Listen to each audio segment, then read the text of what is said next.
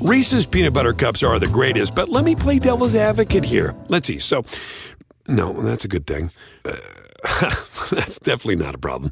Uh, Reese's, you did it. You stumped this charming devil.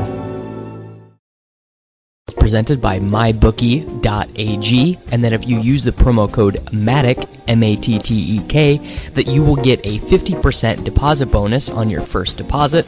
And given that you are a listener to this podcast, I would assume you're relatively knowledgeable about sports, and I would trust you to try your edge on the online sportsbook. You can lay down some money and get in on the action at one of the safest online sportsbooks in the world. It's the only one that I am currently using. You can wager on all sorts of different outcomes on mybookie.ag, soccer, football, any major league, esports. You can even create your own player props, which is useful for me because if you know anything about me, I do enjoy uh, a good player prop. So if you deposit using the promo code MATTEK, M A T T E K, you get a you get a 50% depo- bonus when you deposit and i will add this for listeners of the takecast if you deposit using the promo code MATTEK and you send proof of it to me on twitter i will follow you on twitter and you can have access to me via dms whenever you want. That's the that's the takecast bonus that i'm adding in association with the mybookie.ag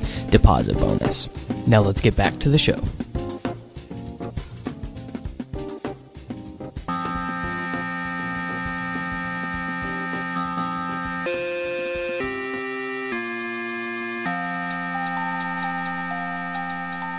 Hello, everyone. I'd like to welcome you to the Takecast. My name is Davis Mattek. You can find me on Twitter at Davis Mattek. This week's episode is with Dan Orlovsky, former quarterback for the Detroit Lions, Houston Texans, several other NFL teams. He's now an analyst on ESPN for both the NFL and college football. We had a really interesting conversation about quarterbacks and attitudes in the locker room and the kind of the future of football. I think it is uh, really good. Make sure to give him a follow on Twitter, and we'll go ahead and get into the interview right now. Everyone, I would like to welcome Dan Orlovsky to the show. Dan, how are you doing, man? I'm doing great, buddy. How are you, man? I'm fantastic. Very excited to have you on the show. We've had a couple professional athletes on the show before, but uh, you are you're the first professional football player. Football is is obviously the best sport, so really excited to talk to you uh, about the game. Actually, before we get into it, why don't you why don't you kind of tell the listeners right now what's going on with you professionally? Sure. Yeah. So I, I recently retired after 12 years playing quarterback in the NFL, and I've transitioned over to the media television analyst world, and I'll be working for ESPN moving forward, doing both college and NFL football. Very, very exciting. Very excited to hear you on the broadcast, and we're going to go ahead and get into it now. Uh, the first thing I want to know is, you know, the upbringing and training of quarterbacks from a really young age is pretty generally fascinating to me because I think more so than in any other sport and in any other position, it's something that people have very strong opinions about, and it's also something that, you know, American kids are trained for that position from a really young age. And I'm very interested in what your quarterback training is like and how you would have changed that process and how you would coach quarterbacks now if you were given that job. I was incredibly fortunate to have some really good, um, I guess if you want to qualify it as quarterback training, um, I really just say I was I was coached really well on the very much so the fundamentals and basics of throwing the football, you know, from uh, not a throwing motion wise with my arm, but more the rhythm and balance and um, power generation and right. feet aspect playing the position. So really just controlling that part of it. I was coached at a pretty early age, not in a um, a personal coach, personal quarterback coaching sense, but just as I was going through playing youth football, I was coached well in it. Um, I, I think that uh, that was a big part of laying a foundation for my ability to continue to rely on those things. Now, I was a very much so prototypical uh, pocket passer, if you want to qualify it as that. I was not a runaround. I was not a good enough athlete to to do much movement stuff yeah. with. So my big thing was um, taking that stuff that I had learned early on in the fundamentals of it and really refining and refining and refining it, and then trying to take that weakness of not being a great um, athletic presence where I was never going to run around fast or jump really high or be very quick, and just trying to minimize that weakness. So doing a lot of things um, when it relates to quarterbacking, whether it was quick pocket movements or the ability to escape, that was never going to be a strength, but try to just minimize it as a weakness and whatnot. So for me, it was really the refining of a lot of the fundamentals that were going to carry over time. Um, how would I coach it nowadays? It would be certainly in that line, I think, and I can only kind of uh, talk from a outsider's view of what's going on with the quarterback position, especially in the youth world. Of course, I think that too many people. You see a lot of videos, and this is social media and whatnot, but you see a lot of videos of kids getting taught crazy things at the quarterback position. Oh, we see Aaron Rodgers do this, so let's teach kids do this, or you know, and and people have got all kinds of ways of I'm going to throw 27 tennis balls at you, and you have to avoid them. And then um, I feel like we've tried to expedite the teaching process of the physical things that kids do. And it just concerns me that we're missing out on those years and years and years of the um, basic and fundamental repetition that that's truly going to carry them the long run. Because right now it looks like so many of these coaches or teachers – are trying to get kids to um, train to to make the three incredible plays a game. Yeah, and not to be able to do the other 97% of the game fundamentally uh, um, and um, fundamentally and technically sound. And so that would be something that I would go, wait, I really want to refine the fundamentals of it because that's what's going to carry you over a long time. And then when you get a special athlete then that's his his natural athleticism is going to allow him to do some of the special things that are uncoachable. I think it's really interesting that the first thing you brought up about being trained as a quarterback was the throwing motion and about how to generate velocity because if you've ever watched an NFL draft show or anything, people just talk about arm talent like it was something that a player was born with. That like, you know, that, that Josh Allen and Baker Mayfield were just born with the throwing motion that they have. And I, I, I don't know, I can't recall really ever in this last draft hearing about how a quarterback came to throw the way that they did. Do you think that's a giant misconception or is that just uh, a cone of ignorance that I am in? Well, um, I understand why people say it because we talk about a receiver and go, "Oh my gosh, look at this guy run," or we talk a defensive back and say, "Look at he's just got this ability to transition," and they we, that's the the equivalent of arm talent. My concern with everyone's got a lot of people have arm talent. Like a lot of people, you go to a, a, a college football team, a lot of guys are going to be able to throw a ball pretty well. I mean, they grew up playing sports, whether it was a baseball or a foot. I mean, so a lot of people can have arm talent. Now, um, I think that certainly the natural ability to throw is something you're born with. I mean, you can watch, you can go to a little league baseball field or youth football field and watch a five year old, six year old, seven year old pick up a ball and go, yeah, that's pretty natural for them. And then you go watch other kids throw and you go, no, no, not that's not for you. Um, so I think there is a natural born ability to. I was one of those kids that you you know early on. Oh yeah, he can throw. Um, I also think that there's things that you do throughout the process to um, take it from a talent and then get it to a skill, and that's through the basics of um, you know strengthening your arm, strengthening your forearm, refining your process of throwing. Now I do think there's a very fine balance between uh, becoming the finished product at 10 years old and becoming the finished product at 25 years old. And that's kind of in reference to what I was saying is it seems like everybody wants to get kids to be this perfect finished product at 10 rather than 25.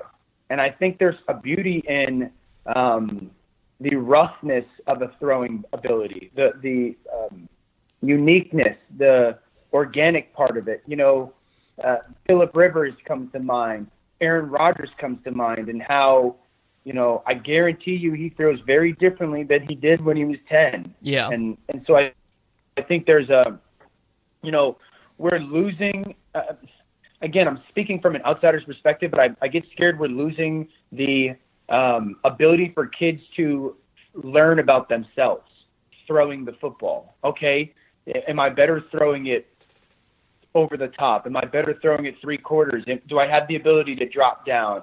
Um, you know, how do I generate power? Where's my accuracy coming from? And so guys kind of finding it out themselves through years and years of work. I think we're losing that because we're trying to make them perfect at such a young age.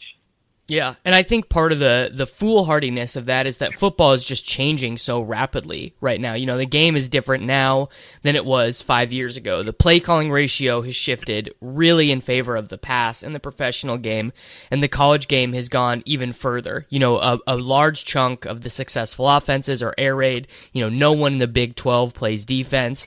So, my question for you is how does this change quarterback evaluation uh, for an NFL team? You know, is it more about finding high variance prospects who could be great rather than sort of game managers? Or, or do game managers actually matter more because the variance in quarterback talent is wider? And do you think the mental aspect is more or less important than arm talent now with the game that we watch? Yeah, so I think that um, I think people have always been enamored with the okay, can this guy be great? That's why you get teams take flyers on quarterbacks early because of their physical skill set, because of the opportunity to go, can this guy, he's so physically talented, can, can we make him? You know, we saw it with Josh Allen coming out of the draft this year. Certainly some stuff with him actually playing the position that were concerning, but such a talent, you go, we've got to take a shot on him. And t- sometimes it works out for teams and sometimes it doesn't.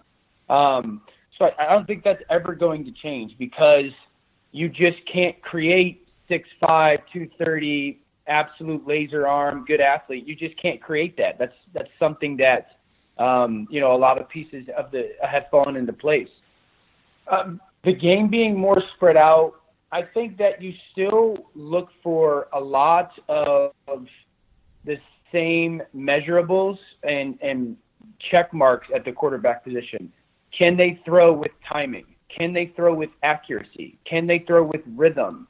Do they understand windows and um, the the ability to judge speed? That's never going to change. That's no matter what offenses are coming and going because it's going to be cyclical. At some point, the the spread will be minimized and it'll go back down to you know. We it, football is a cyclical game. I don't know how many years it'll take, but we'll go to we'll go back to a little bit more refining and minimizing formations and whatnot. So it's I do believe that'll be a part of it. Um, but you still look for the same stuff at the position. Just because it's a pass happy uh, culture right now doesn't mean you the ability to be accurate or throw with time and rhythm and you know operate, communicate, um, lead. Those things are still always have been and always will be prevalent at that position. Um, but I do think that teams now you know, it used to be taboo in a way, I think, transitioning from the NFL or college to the NFL. It used to be taboo that, oh, he came from this system. Uh, to, is he going to fit or transition? I think teams are a little bit more willing to go, okay, well, he did do some of that stuff well. He seems comfortable with it. Um, maybe there's some stuff within those systems that we can carry over with us and have it be part of our foundation of our offense. And so that is allowing prospects to become more endearing and uh, desirable to teams. We haven't seen it in the NFL transition over time well. We haven't seen a team uh, take college concepts or spread concepts as a part of their offense and have it sustain success in the NFL. And so that will be one of the interesting things moving forward for me watching um, a guy like Baker Mayfield in Cleveland? And can they take some of the stuff from Oklahoma and have it be a part of their offense? Not gimmicky, but a part of their offense. But I do think that um, how we evaluate the quarterback position is changing, but what we look for should never change because at the end of the day, those are the calling cards.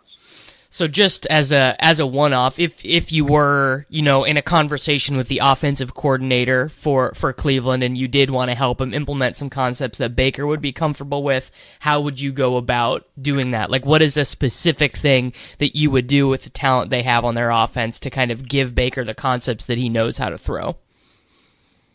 Yeah, so I'd have to go back and go to Oklahoma's offense and go, okay, what are some of the things they're doing scheme wise that Baker seemed to be very comfortable with. You get, I get wary of going, okay, let's fit this scheme around Baker because if you do that and say it doesn't work out for Baker, everyone else on your team has to follow suit, you know? So um, I'd have to go back and look and say, okay, he did these three or four things really well.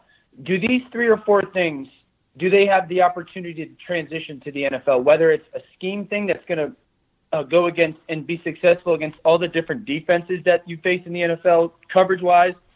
How does it hold up against the unique pressures that are going to come in the NFL? How does it hold up against man to man? Because in the NFL, you get more man to man because there's better players. How does it hold up against certain blitz packages? Can we manipulate the defense the way we want to? Can we?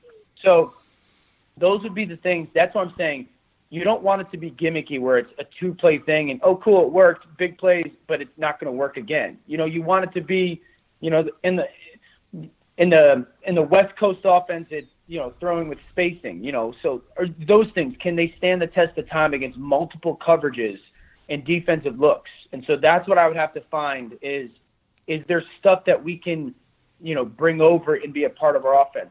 Um, they certainly have talent, uh, much more so in Cleveland than they have in the past couple of years. I would utilize. I'm a big guy utilizing a tight end that can do both blocking and passing. So the Njokus of the world, mm-hmm. understanding he's much more of a receiving threat than a, a blocking threat. But I would utilize him the way that the Patriots for years have done with Gronk, or the Eagles with Ertz, or the Chiefs with Kelce, and gathering information for Baker before the snap, whether it's a man or zone situation by who walks out on Njoku um, but I wouldn't try to recreate the wheel for him. I would would try to get some stuff that he's comfortable with, uh, and seeing if it's going to transition for us over time.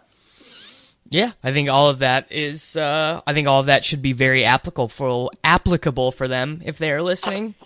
Uh, something that I've come to believe after talking to, you know, both high level professional athletes and analysts of the game is that, you know, success of a player really comes down to being put in position to succeed by the coaching staff.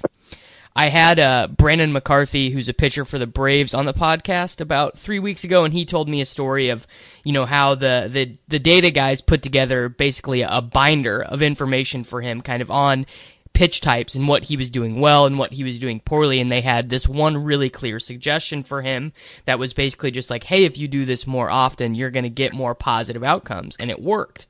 And so my question for you is, you know, as a player, how do you want that analytical information that really could help you perform better to be communicated to you? Because it's it's my sense that in the NFL, if if a player got handed a binder, they probably might not even look at it. They might not read it the whole way through. So, you know, as as an NFL analytics staff, how do you get that information to the players?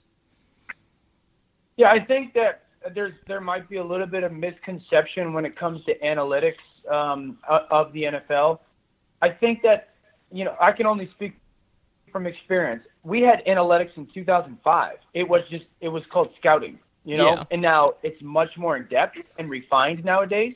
Um, but analytics have been a part of it for a long, long time. I think as a player, um, you know, football is a very reactionary thing, and so the analytics, um, you know, I there's there's some coaches that are going to like it a little bit more, and there's some players who are going to like it a little bit more, and vice versa, a little bit less. I'd say as a player, the more that you can give a guy uh, information that he believes is relevant to his performance or his preparation, that's that's the key. So, as a quarterback, I want you to tell me, hey, if I'm in um, 11 personnel on first and second down, which is three receivers and one tight end if I'm an 11 personnel on first and second down, what's their blitz percentage? And that's an analytics for me because that's when I know, you know, you're a little bit more. If they're blitz 70% on first and second down and 11 personnel, well, your antennas are up a little bit more. Uh, they blitz 10%. Okay, you're a little bit more reserved. Or when I get down into the red zone, what's uh, what do the analytics tell me about their all-out zero blitz percentages um, versus certain personnels or overall? Because then I have to have a plan for that stuff. If I'm going to go to a team and say, hey, they they all out zero blitz you zero times in the red zone. Well, I don't need to have a zero answer certainly on the ready ready part of my brain, you know. So I think that is the stuff that is tangible, um, and then it goes deeper. How you know if I'm if I'm the um, if I'm the the Kansas City Chiefs and I'm playing the San Diego or the, the Los Angeles Chargers, and you can give me analytics to say, hey, Casey Hayward, um, 85% of the time on first down he plays um, soft coverage, so you can get a eight yard completion on him on a, a free access type of throw 85% of the time. Well, then on first down, I'm looking his way a lot. You know, so I think those analytics um, can come into play for uh, certainly at the quarterback position a lot to allow his brain to kind of go through those processes um, faster and have a more finite plan of how to attack defenses and be prepared for them. So I kind of have a, a, specific question about that, but kind of in the reverse, where the team notes something that you do that's not real inefficient. Like, uh, uh, what what was your favorite formation to, to pass out of? What was your most comfortable personnel grouping that you liked? Yeah, I mean, I like just to be in a uh, two by two, 11 personnel, so wide receiver, tight end to my right or left, and, and slot two receivers to the other side.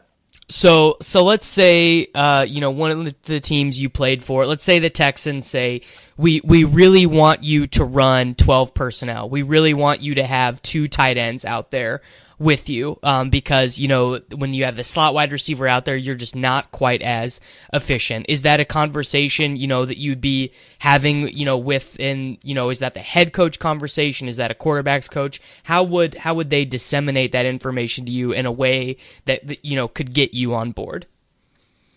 Yeah, I think it's a it depends on who your head coach is, you know, as well. You know, like sure if it's a it's a if it's a Andy Reid, yeah, let's have that talk because that dude knows offensive ball. If it's a uh, really a dominant defensive head coach, you'd be going, okay, well, how much are you really understanding what's going on? And it's really a conversation piece. That's why, you know, those rooms are so important. And I think as players, you would want to know, yeah, yeah, okay, that's interesting to me. Why am I not as efficient or successful as I want to be in 11, but I am in 12? Maybe it's the information. Maybe it's the defenses and how they play against us. Maybe it's the maybe our, our second tight end is better than our third receiver. And so I would absolutely want to know that information because if if the numbers are telling me I'm playing better in a certain grouping or situation than I, than another, then I for sure want to know that information and have a um, be able to utilize it to an advantage of mine. So um, it's a conversation that probably is easier had um, when it's a very healthy room, quarterback coach and offensive coordinator wise, and the guys had some success rather than you know, I can't imagine um, a, a guy who's struggling going in and going, well, you know, because then you start getting almost an attack mode. I would feel a defense mode. So, but that's that that that's information analytics that are important, no doubt. I think that's something that the modern fan does kind of miss, but really that quarterback coaching staff relationship to me from an outsider perspective does seem to be really important to team success and that's probably something that you could could speak to a little bit more in depth, but I do think that that is one of the biggest things that people miss when analyzing football just because the quarterback and the coaches have their hands on everything that happens on offense and it doesn't matter if everyone else on the team is on the same page if those two can't get along. Oh, sure. And You've seen you see teams kind of get derailed by the lack of relationship within that grouping. So it's of paramount importance. I've been a part of good ones. I've been a part of bad ones. I've been a part of great ones, and they have profound impact on the way the guy goes and plays on Sundays. Yeah. So uh, you recently have actually been uh, commentating on the Flag Football League, and that kind of got me thinking on a couple things. The first is that you know I really could see this league generating a real following if a couple kind of high profile guys played in the offseason because of all the concerns about injuries and concussions in the NFL. And then also, I really wondered, you know, what is the sentiment in locker rooms about, uh, you know, all the rule changes, the quarterback protection, the concussion problems, kind of like as the NFL has shifted away from hard hitting, from you know late hits, things like that. What is the attitude about these these you know changes been in the NFL locker rooms? Uh, I'll answer the second question first. I think the attitude is it is what it is. Yeah. Um, the NFL is king, and it always will be. The NFL is an incredible, incredible league to be a part of. Um, nowhere else are you going to find uh, a different opportunity to go make a living and play and and um, be a part of that incredible experience other than the NFL. And as as annoying or difficult or maybe quote unquote unfair as some of the stuff may be, it is what it is. Um, and you know, football isn't a adapt or die type thing, and I think they're doing a good job of adapting. Especially, you know, the big thing is to get parents to believe in the game and the the um, the joy of the game, and still having it be safe enough for their children to play. And so I think guys realize that they they also are more educated upon it now than they were 15 years ago, and so I think guys are looking at it from a big picture view more often than not, and going, okay, uh, I really want to play this game. I love playing it. Obviously, it's a it's a privilege to play in, and there's a lot of money tied to it. If that's what it takes me to to if, if changing the game a little bit or making it less, whatever you want to call it, um, violent, let's say, yeah. in certain situations is going to allow me to continue to do that, and then my buddies to continue to do that, and then my kids maybe to continue to do it, then I think more often than not, guys are like, okay, let's we'll, we'll continue to move forward with it. Um, in relation to the flag, I do think that it's going to generate a following. I do think that there's a really cool place for a lot of guys that, you know, the NFL is is 1,500 guys out of seven billion, and so it's a very finite number, and that doesn't mean that there's other there's not other people out there that aren't good at the sport, and there this is a place for them that the guys that may not be big enough for tackle football, this is a place for them, um, and so I think there's there's a trend moving forward. I'm I'm a believer that we don't need to be having tackle football at five, six, seven, eight, nine years old. So uh, I think that that is one of those adapt things that we can be willing to move on from, and this flag is um, not only going to give kids something to look forward to, but something to learn from and uh, kind of model after. Yeah, I mean, I I definitely think that it's interesting, and I can definitely see, uh, you know, kind of, I can definitely see it being something that the NFL really promotes in the offseason because it's uh it's just fun. But uh, before we get out of here, you know, a giant talking point from pretty much every pundit this offseason has been the reemergence of the run pass option, the RPO. So my, my parting question to you is, you know, what is a trend in play calling, formation, offensive performance that you really see emerging in 2018, uh, and explain to the listeners how it may work or what teams you might see implementing it? Yeah, I think it goes back to what I talked about previously with the Browns. I think teams are finally catching on to um, the importance, not the advantage, uh, but the importance of having that tight end that can do both things and utilizing him to gain information before the snap. So taking Gronk, that the Patriots have done for almost a decade now, and moving him in different places and gathering man zoner information for your quarterback because it's really what Peyton Manning used to do back in the day with Dallas Clark, and that's why they used to get into such favorable plays. And I think you're seeing more and more teams. The Chargers used to do it with Gates a little bit, but teams are doing it more as the basis of their offense, and I think we're going to see more teams do it rather than just a a caveat. So we're going to see more guys like Kelce and more guys like Ertz and more guys like Gronk. And we saw it in the draft with like the Eagles taking a Dallas Goedert or, um, you know, Trey Burton in Chicago. I think we're going to see more teams transitioning to having that specific guy that that really um, gathers so much information. And then the the trade off is going to be how teams defensively are. Because the reality was, you know, teams didn't want to put corners on tight ends in man-to-man situations because then it meant maybe a linebacker on a receiver or something. So it's going to be unique to see or interesting to see how teams transition to trying not to give away that information so much, utilizing different personnel defensively. Yeah, I mean that just from a schematic defensive perspective, you you don't want your nickel corner to be on the tight end and and something I've kind of noticed over the last 2 years is nickel has really become the base defense for a lot of teams. So so having, you know, move tight ends out there seems to be the biggest advantage that an offense can create right now. Yeah, absolutely. And it's it's really it's it's obviously an advantage you think. It depends on the who the guy is. It's not an advantage if your tight end stinks and can't run you know routes catch the ball. It's really for me an information thing because and I've used Chicago as an example this year so often. So you're going to take Trey Burton, you're going to get three things. If you flex him out as a receiver and a linebacker or safety goes out there, then your quarterback Trubisky's going to know, okay, it's man to man. So then he goes, if I'm in a pass game concept, do I like my matchup with Trubisky in man to man, or do I like my matchup with Robinson in man to man, or Gabriel in man to man? And so then you're you're almost predetermining who your quarterback can throw the ball to and giving him uh, a very confident read. Well, let's say a team plays zone out there. Well, they put a corner out there. Then your quarterback goes, okay, well, what kind of zone is it? Is it a, a seven man box zone or a middle field closed zone? Or is it, you know, our middle field open zone? Or is it an eight man box zone type thing? So then it goes, you get, get into favorable run situations as well because you could be running to a numbers advantage. So all that information, that's what it's going to allow you to get into uh, not not not good plays, but the best plays, very much so. Yeah, there we go. So what you're telling me is that I should be drafting Trey Burton in fantasy probably? I, I I I love what he's going to do for their team. There we go.